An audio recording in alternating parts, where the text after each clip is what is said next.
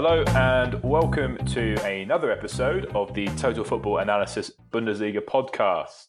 Um, every week, Cam Meighan and I, uh, sometimes it's just us, sometimes we're joined by a guest, but we will go through a topic based uh, on the obviously on the Bundesliga, hence why you're here, and um, really sort of set the world to rights in terms of uh, analysis. And this week we're joined by um, another Total Football analysis analyst, Nicholas Hemmer. And Nicholas is from Germany. Uh, he's a Schalke fan. And I really enjoyed an article that Nicholas uh, wrote um, last month, I want to say, on Bundesliga players that were coming to the end of their contract and could be uh, certainly at least an interesting pickup for size this summer.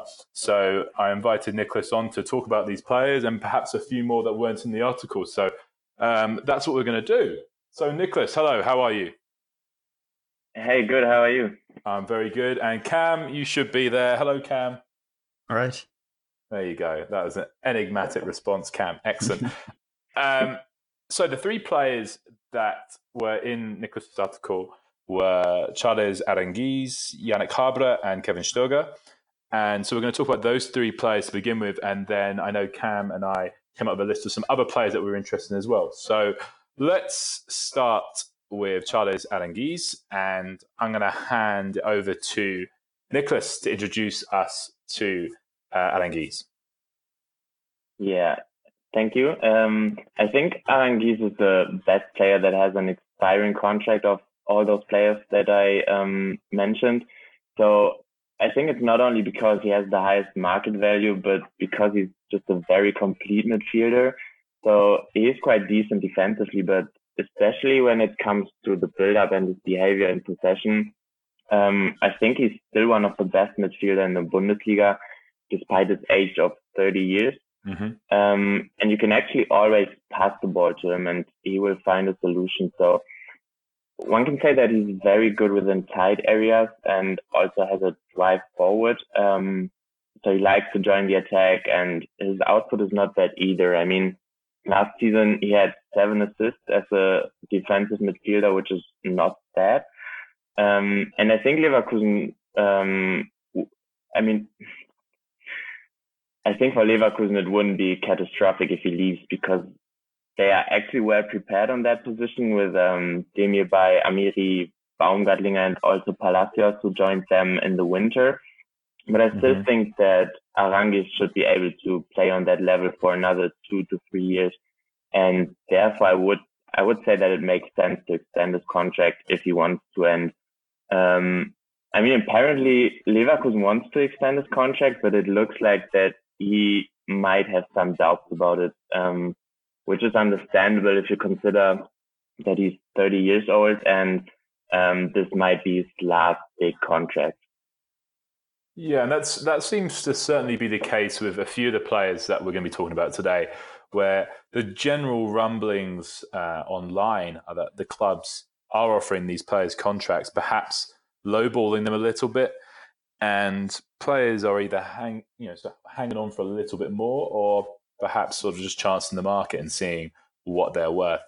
Um, certainly interesting when you when you talk about the other players that Leverkusen have got in that midfield uh, midfield role, and I know that Palacios has been very uh, a very interesting signing. I know Football Manager fans will be well aware of Exequiel Palacios, and he's you know he's looked he's looked okay so far since he's come in. He's certainly an interesting talent.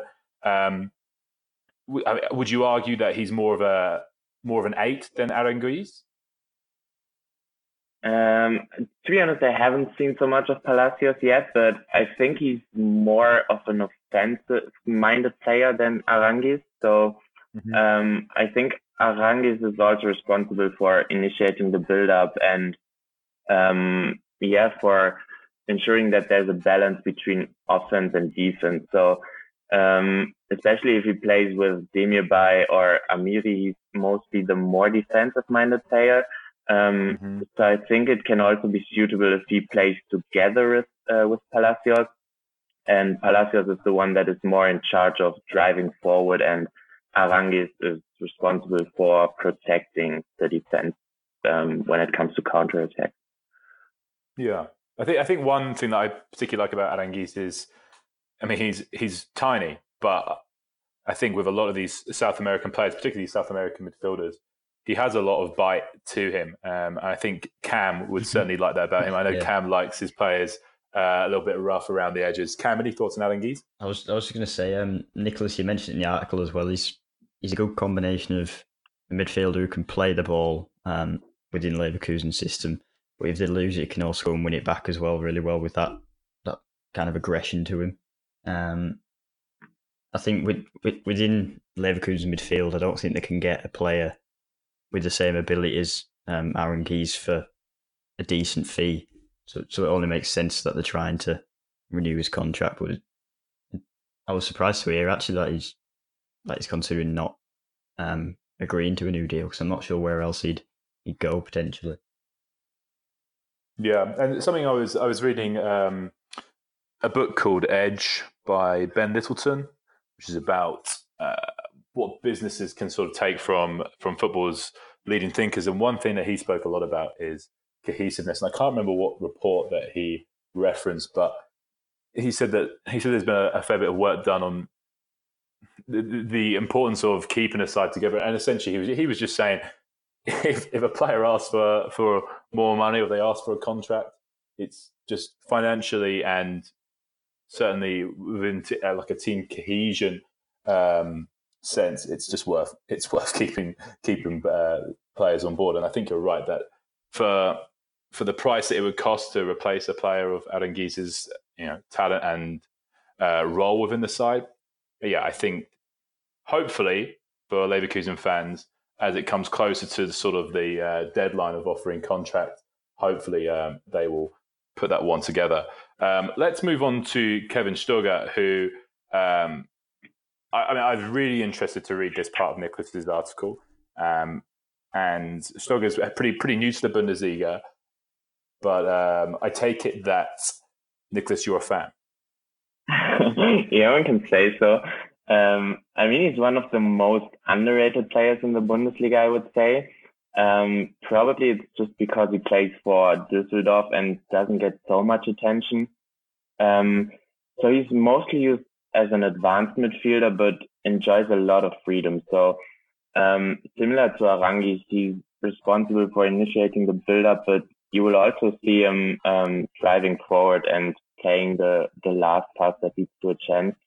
Um, so even last year, he was actually one of the key players of Düsseldorf, and despite players like Raman and Lukebakio got most of the praise because of their um, because of their offensive output and all the goals they scored. Um, but Stöger was actually responsible for progressing the ball and providing the chances that um, they in the end converted. So um, I think you could also see this season because you missed half of the season due to a torn ACL. Um, and Düsseldorf was the most harmless team of the Bundesliga. So um, I wrote it in another article before. They their expected goals per shot is only 0.6, um, which is an awful number to be honest. And since he came back, that has really improved. So um, he has settled in very well again, despite being out for such a long time. Um, and I think he already has three assists in eight games so far. Mm-hmm, mm-hmm. Um, but he already um, already announced that he would like to go for another challenge because I don't think that he can expect too much um, when staying at Düsseldorf because they will always fight against relegation. Um, so I think it's very likely that he will look for a bigger challenge. Um, and yeah, for a team that can compete for the Europa League at least. Do you, I mean, presumably you don't think that he's he's sort of the finished article such. Where could Stöger improve, do you think, going forward? Yes, I think um, defensively he's not really good. I mean, um, if you consider that he's played as an advanced midfielder, he also has defensive duties. Um, I think it's important that he has someone next to him that is better defensively and takes a bit of his responsibilities because um, defensive duels in general are not, yeah, his biggest strength because he's a very small player, um, and his strengths are definitely with the ball. So you might find him dispossessed or um, um, easily dribbled past. So I think that's his biggest weakness, but it's a weakness that you can hide, so to say, if you um, position him or play him next to other players that take over his uh, his responsibility. Cam, Cam, anything that you'd like um, to add? I'd probably just ask a question to Nicholas as well on what kind of club do you think he could end up at if he's if he's going to leave Dusseldorf? What level of the Bundesliga would be best for him? Do you think? Or outside the Bundesliga? Mm-hmm. yeah, that, that's a good question. I mean, um, apparently he wants to play in the Europa League or even Champions League. Um, so it might be a club that is competing for those cups. Um, I, I, I initially thought that Gladbach might be um, a suitable candidate, but I think he's kind of similar to Laszlo Benes, um, who developed really well. So um, that might be a reason for them to say, okay, we we want to play him a little bit more and don't want to sign Stöger. Um, so I think clubs that are below average, like Schalke, Wolfsburg, um, that kind of clubs might be um, suitable for him because also because of his um, style of play, especially for Schalke, they they really have a lack of creativity, and Stöger might be very helpful. Interesting, interesting. Um, okay, well, let's move on to the the third player that you brought up in that article. So I think for the, the two we're mm. saying so far, we're saying Stöger's going to probably test the market, whereas we think Aranguiz is going to stay. Is that right? Is that what we're saying? Yeah, I would agree on that. Yeah. Okay, so let's go on to the last one. We've got Janik Haberer, who. Um, so I, I personally think Haberer is one of, if not the most underrated player in the Bundesliga. I'm a huge Haberer fan, and I was delighted to see his name brought up in your article. Um, yeah, tell us a little bit about Janik Haberer. Yeah, as you just mentioned, I think he's another player that is slightly underrated. Um, I think that's mostly because he doesn't have any qualities that really stand out. So um, he doesn't have a great output offensively, although he's often played as an advanced midfielder or even as a wide winger. Um, neither is he technically gifted, um, but he, he's still a very versatile player. And I think you can tell us a bit more about him because he wrote a whole scout report on him.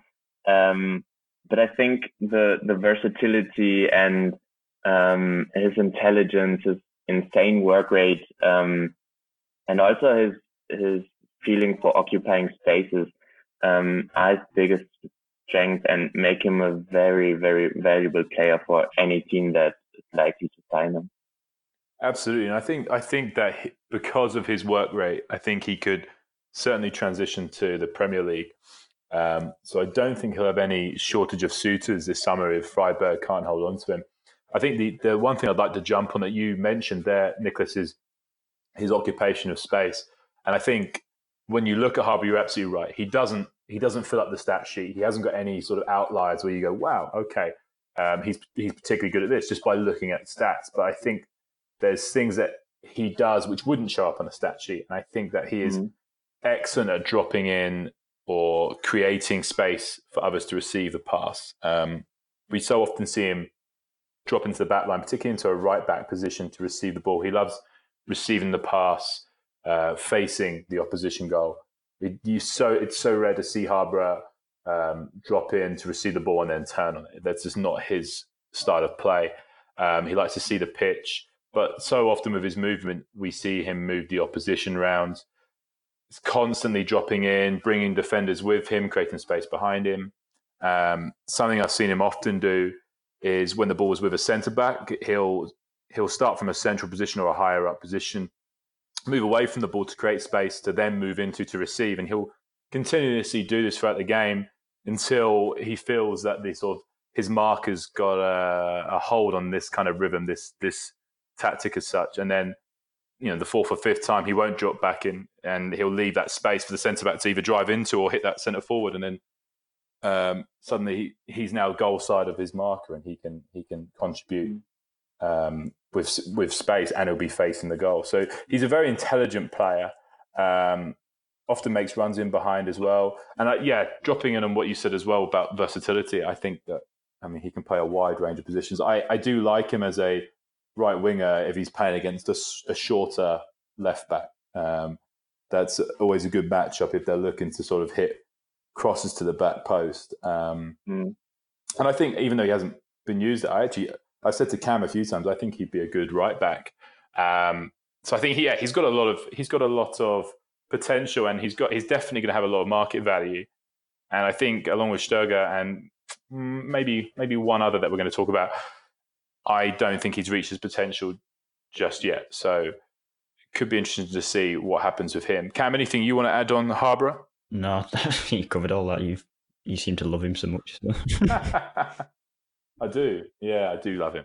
Um, what do you think is his best position then? I mean, you mentioned that he could play as a right back, which I mm-hmm. would definitely agree on.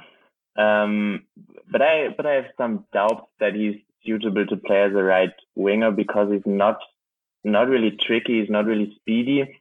So I would mm. actually prefer seeing him as an advanced midfielder, as in a kind of free flowing role where um, he has the freedom to join the attack and also, as you just mentioned, um, support the build up and um, yeah, can basically do what he's best at and um, make use of his work rate.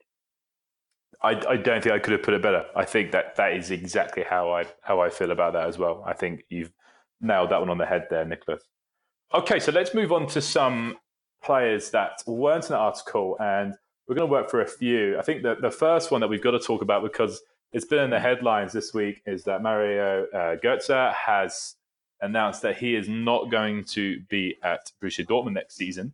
He has changed agents as well, so it's all sort of going on there. The tabloids um, in England have already linked both Liverpool and Everton for him. I'm not sure he'll be going to Liverpool personally.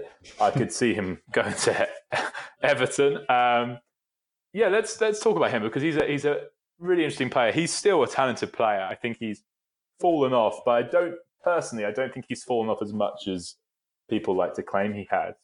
Um, he's had a difficult time with injuries. He's had a difficult time finding a place in that Dortmund starting eleven. Um, Nicholas, let's go over to you to begin with. What are your thoughts? Yeah, I would definitely agree on what you just said. I mean, he's definitely a completely different player than he used to be six or seven years ago, um, with a different skill set. But as you mentioned, he's still a really good player. And um, in my opinion, he was just used incorrectly um, in the previous seasons by Lucien Favre when he was played as a false nine up front. Mm-hmm. Um, and you can see that for years, even under Guardiola at Bayern, that this is not his best position. Mm. Um, and apparently he had his best time under Peter Bosz in 1718, um, when he was played as an advanced midfielder and was a regular starter and played really, really well. But unfortunately for him, Bosz, um, was, got sacked after a few months and afterwards he was benched again. And, um, that was basically the best time for him at Dortmund in the, in the last four or five years, um, whenever he moved there. Um, but I but I think he's still a really good player because he's technically gifted. He has a really high footballing intelligence, um, and also still a great passing. So I would say that this is probably his biggest strength, and therefore I think that he can help a lot of teams. Um, I don't think he's really suited for the Premier mm-hmm. League um, because you know that better than I do. But the Premier League is still really physical and very intense and I think that's something that Götze still lacks. Um, so I could rather see him going to a country like Italy, for example, because I don't think that he will stay in Germany, considering that he already played for Bayern and Dortmund, um, the two biggest clubs, and also earned a high wage, I would say. Um, so I think most clubs are not able to pay that, and therefore I think he will move. Um, but I'm I'm not quite sure that the Premier League would be the right move. Yeah, I, I, I couldn't agree. I couldn't what agree more with what you're saying there, and I think um, I think Italy would be a smart move. I think Spain perhaps as well. I, I am with you. I, I don't think England would be the best move for him, but I still could see him making that move just from a financial standpoint because he is on a big contract, and I don't see him willing to take a big pay cut because I would only imagine that Dortmund did not offer him the same contract that he's on.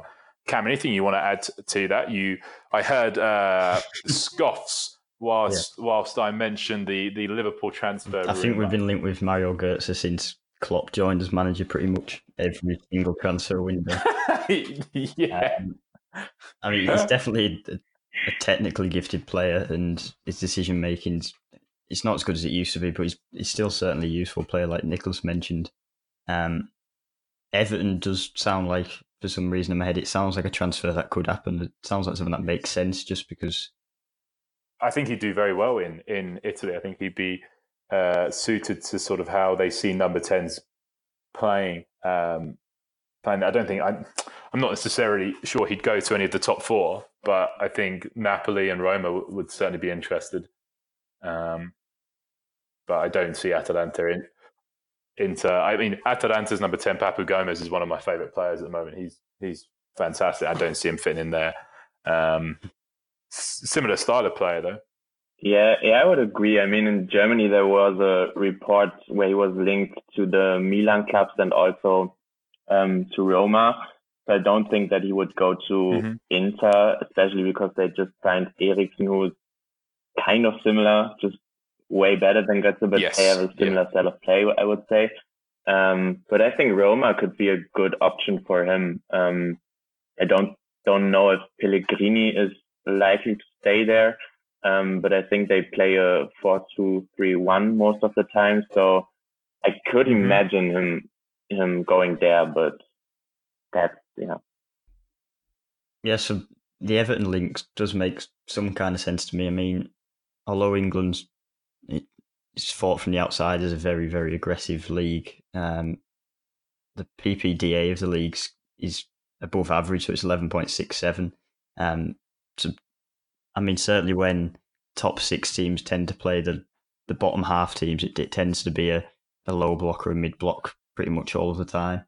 Um, and Everton don't seem to have much of that creative force. I mean, they've got Gylfi Sigurdsson as their main creator. I know following Everton fans on Twitter, they're not the greatest fans of him. Um, I mean, with, with Götze as well, you've also got to consider his, his medical history and his the problems had there, and whether or not team would want to take a risk on him. Is that regarded? Has he got that issue sorted now, or?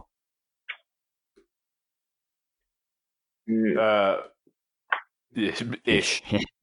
um, yeah, yeah. The, well, with, with anything with injuries, I mean, it's it's a sort of time will tell, and unfortunately, he hasn't really been able to nail down a start a sort of regular starting position. So it's been it's it's been the jury's out as such. Yeah. I think. Um, sorry, Nicholas. Anything you want to add to that? Yeah, I just looked at his stats from the previous five years, and he only made more than 20 games in the Bundesliga two times. So, um, I mean, one reason for that was that he wasn't um, lined up so often, but he also had some serious injury problems. And um, I think even this year he was out for a while, and that's definitely something that you have to consider. And that's also something that I realized among most of the players that are on an expiring contract that they had some serious injury problems over the last season. Yeah, I think I think I could be wrong. I think this year his main sort of games that he missed though was just through I think it was just through illness. I don't think he's had anything too serious since maybe like 2018. Um, I'm sure, had, I'm sure he had some like metabolic disease or something that was making him lose weight or gain weight or something. It was it was a yeah. I think I think Everton fans perhaps might be banging their head against the wall though if they do bring him in because it's going to be a big contract. He does come with a reputation, as we've just said, of of sort of being injury prone, and I think I think Everton fans are hoping for a slightly more forward thinking, long term approach to recruitment going forward. I could be wrong. I'm not an Everton fan. That's just the vibe I get. Is currently uh, uh, usually playing in a four. Yeah, I think that's another reason why it might be difficult because I couldn't really see him as a or in a double pivot because therefore he's defensively not so good.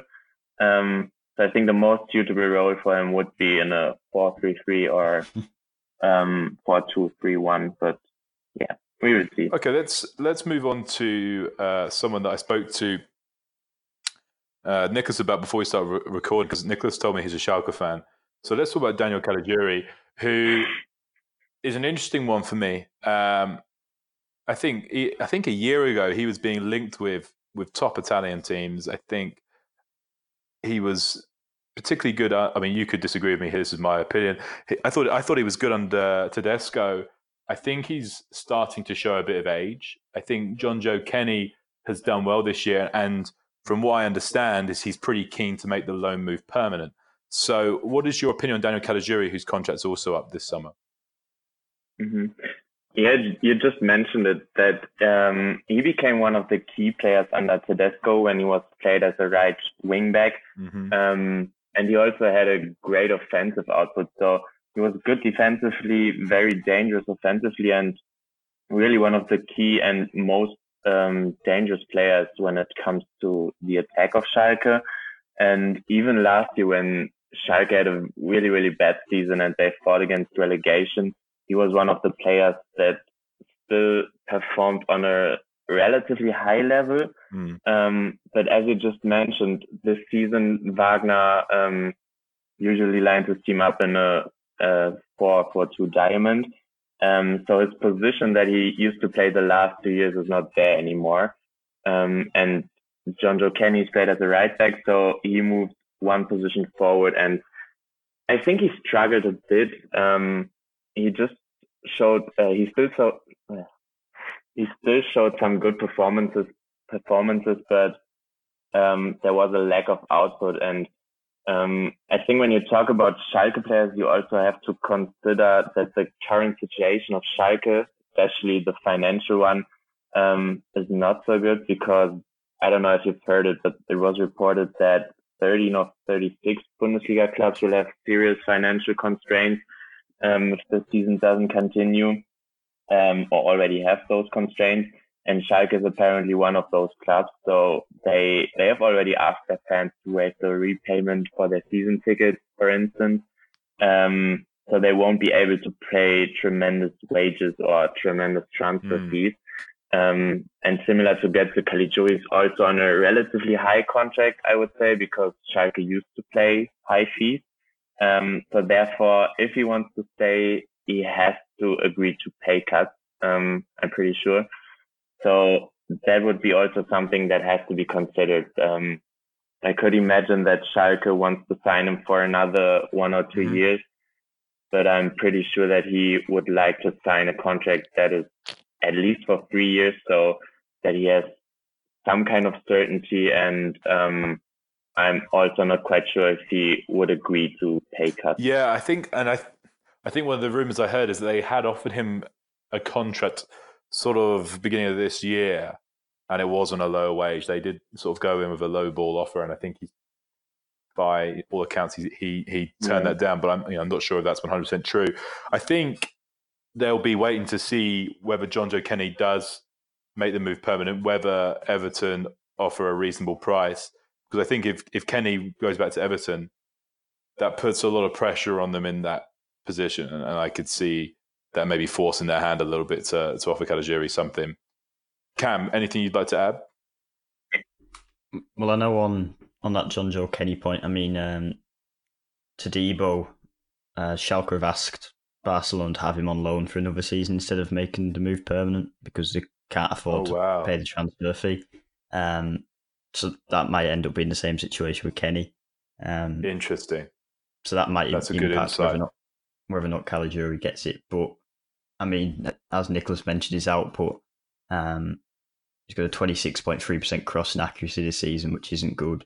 Um, but it, again, like any player in Schalke's midfield, he's he's disciplined and he's tactically quite good, and he's he, he can be kind of versatile because he can play on the right uh, right wing, right back, or he can play centre mid as well. Mm. Yeah. Yeah. Do you think he's going to stay, Nicholas? To be honest, I don't think so. Um, I actually hope that he stays because I think he's a decent player, and um, maybe he won't be a key player next year, but he's still a good addition to the squad, I would say. Um, mm-hmm. But to be honest, I don't think that he will stay because of the aforementioned pay cuts that he would have to agree on. And I, I can also imagine, um, I can also understand that he wants to have a contract, um, yeah, where he earns the same amount that he does currently because it's probably the last, um, big contract that he will sign. So I could see him going to Italy, for example, because as you just mentioned that he had offers from Italy and he also, um, said that he could imagine going there one day. And yeah, that's why I don't think he yeah. will sign a new contract. And as far as I'm aware, I don't think he's played for the national team yet. And was he 32? Is he 32? Yeah, he's 32. Yeah, he's, he's 32. So if he's going to do it, I think now would be the right time. Uh, okay, yeah. let's keep it in the Schalke family then. And Benjamin Stambouli, who I'm sure uh, some of our Premier League fans that are listening will remember him from a, uh, well, less than memorable stay at Tottenham. Um, I mean, yeah, tell us a little bit about Stambouli and whether you think he will be offered a contract. Yeah, I think it's a similar case to Caligiuri because um, when Stambouli came in 2016, I guess, um, there were also many concerns and he hasn't had a good first season. But when Tedesco um, came, he has developed extremely well since um, Tedesco started to play him as a wide center back. And if you look at Schalke's build up this season, for example, um, it almost only consisted of him playing excellent long balls because um, his build up is definitely one of his biggest strengths. And you could really see a drop off um, for Schalke when he got injured in October, um, which brings us to one problem of him that he's out since October. And I think it's still not quite sure when he will be able to return. Um, so I think he's, he's definitely a good player, but I could imagine that he also looks for a new challenge if you consider um, the pay cuts that I just mentioned, and also that the center back position of Schalke is actually the one um, where Schalke has the most talent. Um, they have Ozan Kabak, Salif Sané, who also played really well until he got injured. Um, Nastasic, and as Cam just mentioned, they try to get Todibo for another season.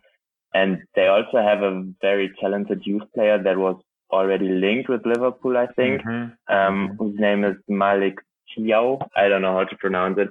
Um, but yeah, he's a central defender and he already scored eight goals in 20 games for the under, ni- under 19, um, which is pretty impressive for a center back. So, um, yeah, I would really I really hope that somebody stays because I really like him and he's one of those players that really identify themselves with the club um, and also played really, really, really well.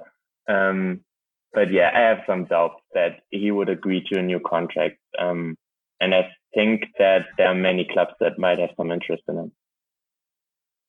Cam, do you want to, add to that? Yeah, so I'd say I don't like I don't like Stambouli as much as as Nicholas as I don't think. Um, I mean, build up wise, I think I think he's okay. I don't think he's a great player. I think. I mean, Schalke have now got that financial constraint which impacts the transfers as we keep mentioning. Um, but they've got players within the centre back position which I think are better defenders and marginally worse at build up. Um, so if we just compare Stambouli's um, final third passes and things like that uh, to other players. Uh, his, his through passes per 90, that, that's his main his main standout stat on Wyscout. So he, he averages 0.95 uh, per 90 compared to, say, uh, Robin Knoche, who we're going to talk about. Um, he averages 0.43. Uh, so Stambouli is okay at the build up, um, but Schalke's build up isn't that inventive anyway. And I think if they had to get rid of a player who I presume is on a fairly high wage, um, I think Stambouli would mm. be a hmm. decent choice for it. Particularly just as well from from his standpoint at, at Spurs, I think he was uh, more of a defensive midfielder, and he's made that transition back into the centre back area. Um, most of his most of the time he wins the ball back for Schalke. He does he does like to step out sometimes and um, go into that defensive midfield role, which kind of helps Schalke a little bit at times. Um, but I think Schalke have got enough centre backs that they'll be prepared to let him go. Um, I don't know what you think about that, Nicholas. Yeah, I would agree on what you just said, especially that Schalke has enough good centre backs to get rid of him. And um, I still think that his build up is the best of those players that Schalke has at hand currently.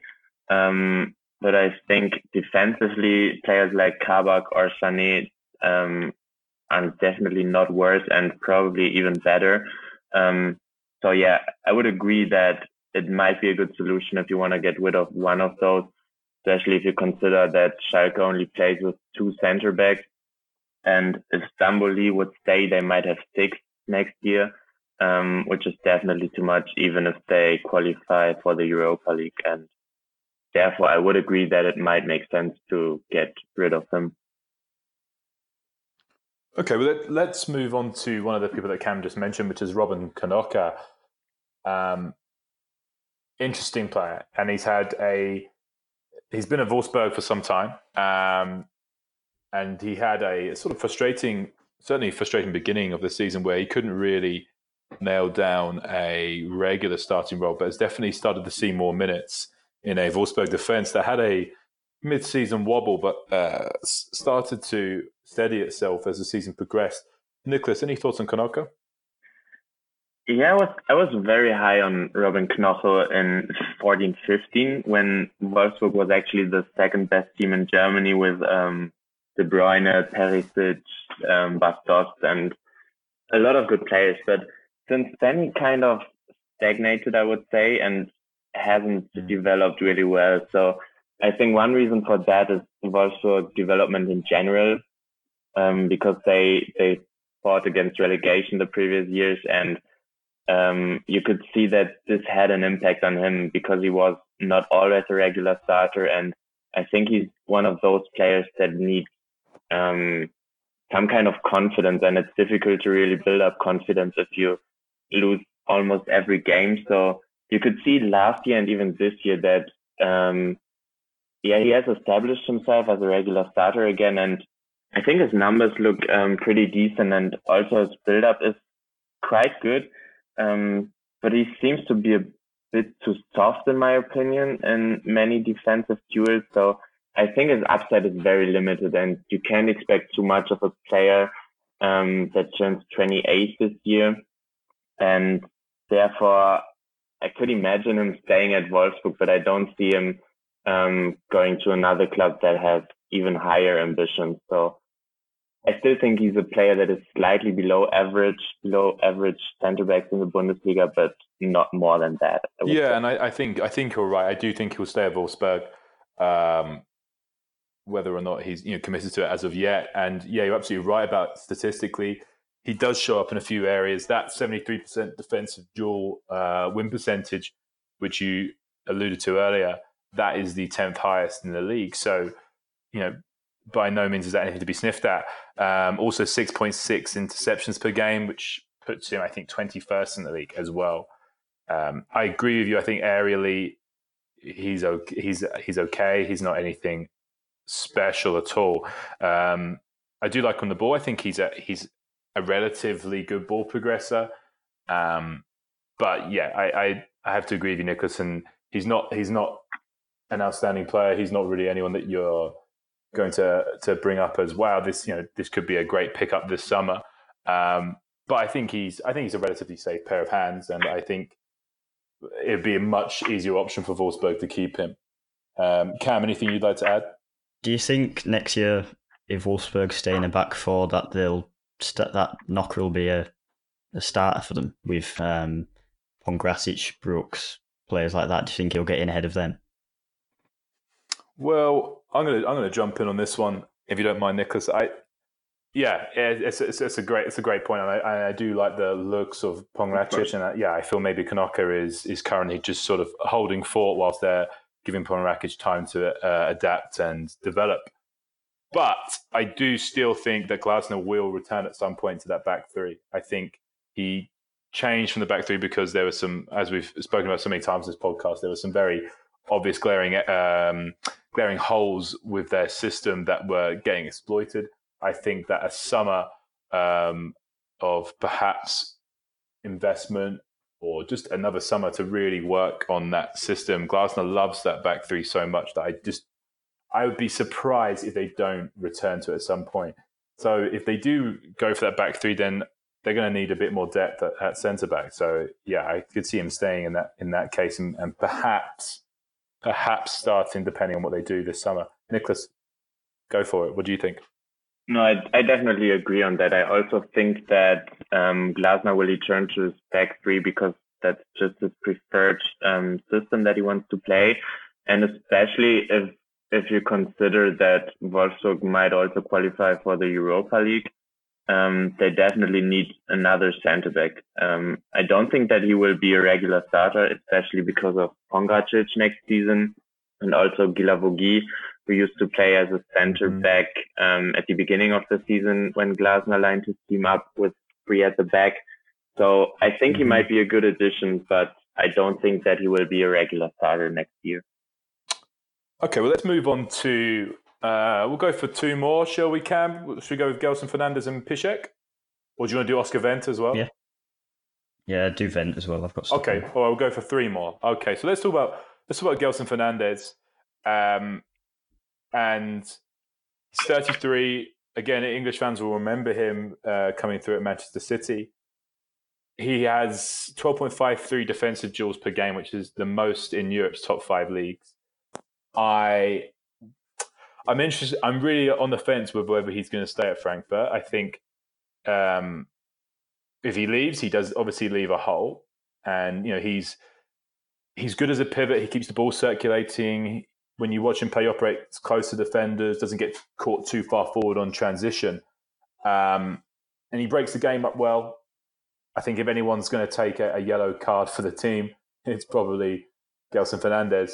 Um, as I said though, it does it does leave a hole. I think Djibril Sow could fill that hole. He's got 9.01 defensive duels per game. I think he's got Sow's perhaps got a, a higher ceiling. Um, well, at least perhaps in, we could talk positionally. I, I think um, he could offer more going forward than Fernandes.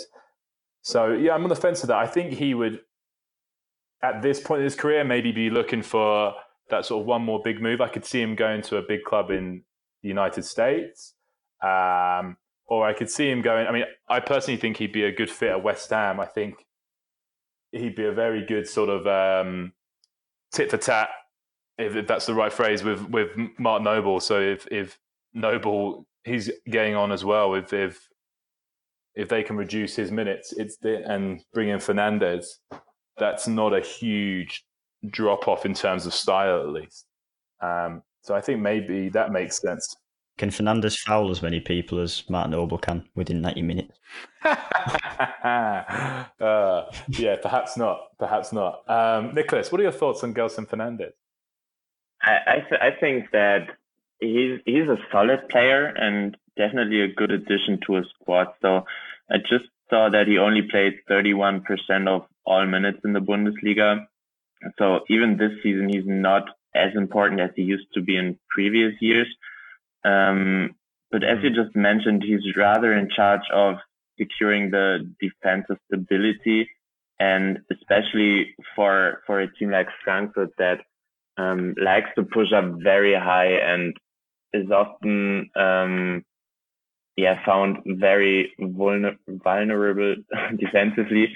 Um, he might be still an important addition next year, but I can see him um, playing a key role or um, playing significant minutes last year, so, uh, next year. So maybe he will be he will sign another contract for a year, but I don't think that um, Frankfurt has to worry if he if he leaves.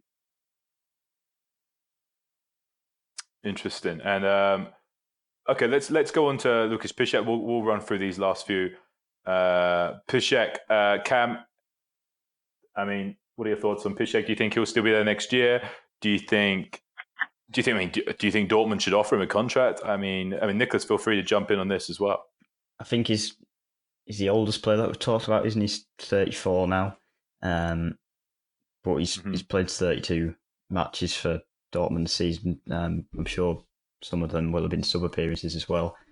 Um, but I mean, I was, when I was just looking through his stats, I was I was fairly shocked actually with his some of his ball playing ability. So he's played right centre back a few times as well for Dortmund this season, and um, hmm again final third passes. So he's attempted six point five four, and his accuracy on those is eighty percent. Um, which if we compare that to uh, if we compare that to Knoche, we talked about um, before, Knoche attempts um, roughly the same, so 0.5 more and, and has a 70% accuracy. So I, I think Piszczek's is useful, but I, I'm unsure on how useful he is as a, as a fullback anymore, um, particularly. But within within his role as a fullback anymore, I'm not sure if that's um, somewhere where he'll play for Borussia Dortmund anymore. Um, particularly stepping up to replace Achraf Hakimi, they'll certainly be looking to, um, on the transfer market for somebody to fill that role. Um, and Piszczek, I don't think has the legs or offensive qualities to fulfill that role anymore. So Yeah, and I, I don't think we're going to see Favre change the back three. I think he's going to want to stay with that back three, the wing backs, because it's been so successful. Um, but yeah, there have been there have been times where I've there have been times where it's been clear to see Piszczek is, is aging, um, and I don't I have no idea what his contract is right now, but I can't imagine he's on a cheap deal. So I would imagine he'll still be looking for a, one sort of last payout. Nicholas, what are your thoughts on Piszczek? Yeah, I also thought if you would have asked me a couple of weeks ago, I would have definitely said that he's done more or less because he didn't really look well when he played. But um, in the previous games, he was used as a wide center back and actually played pretty decent. So um, I don't think that he will be very important last year because he only played due to the um, bad performances of Akanji. But I still think that they might give him another contract for a year. Um, even though I don't think that um, he's a Well, I know that two years ago he said that he was going to let his contract run out and retire, so he could retire at Dortmund. But I, there wasn't really anything about that this year, and so I think in his mind he still perhaps wants one more year. In which case, maybe they'll give him just that one more year so he can retire there. It would certainly be a nice gesture. Okay, let's go. Um, let's go for the last one. Cam, Oscar Wendt. yes, so I think if you'd asked me to start the season, I'd have said um, I'd expect him to run out his contract and leave. And obviously, it still hasn't been renewed, but he's he's had a better season. I think many people expected. Um, so, I mean, when Marco Rose first joined, the left back position was picked out as an area that uh, Gladbach needed to recruit in, and they went and got Rami Bensebaini, who's had not not a great first season, not not a really poor first season, but just hasn't fulfilled expectations too greatly. So Bensebaini's had a twenty percent crossing accuracy. Uh, Oscar Wendt has been thirty two this season. Um, as a player, I think Oscar Wendt's uh, as a he's much better higher up than he is further back when he's defending. Um, I mean, for example, in games this season, in the build up, uh, I think mostly of Gladbach's game against Schalke when they had Tony Jantschke as a left centre back and Oscar Wendt as a left back.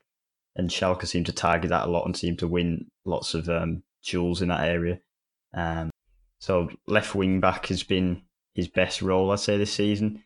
So when Gladbach have gone to a back three in games such as Leverkusen away and Leipzig away as well, he's he's performed better simply because he's got less of that defensive responsibility. But if Gladbach do play the usual 4 2 3 1 or variations of it, you'd expect Bensebaini next season to be stepping in. So I think in many ways it'll depend what Oscar Wendt wants to do. So if they want, if Gladbach want to keep him as a backup, and Wendt's happy to do that, I don't see why Gladbach wouldn't try and do that because he's not a particularly expensive player. I don't think wages wise. Um, but Gladbach have kind of always been linked with uh, fullbacks or centre back slash fullbacks. So um, Malang Sarr's been linked with them for about a year now. So it it depends on other transfers as well. But he's had a surprisingly decent season. Nicholas, anything you'd like to add to that? No, I would agree uh, because I think it's a similar case to Piszczek because he's mostly used as a backup. And if Bensebaini wouldn't have been injured, I think he would have even played less in the previous games. Um, so I could also see him signing another contract for a year because he's not on a um, high wage, as you just mentioned. Um, but I don't think that he will be more than a backup next year. Brilliant. And that brings us to the end of the podcast this week. Um, Cam and I tried to make sure that we we vary things as much as possible every week. Obviously, there is no football on right now. A lot of the signs in the news the last week or two have sort of pointed towards the Bundesliga being very committed to getting the season back going as soon as possible. Um, I know there have been some clubs, possibly every club, I'm not sure. I know there have certainly been some clubs that have players training again whilst still maintaining the right social distancing uh, protocol.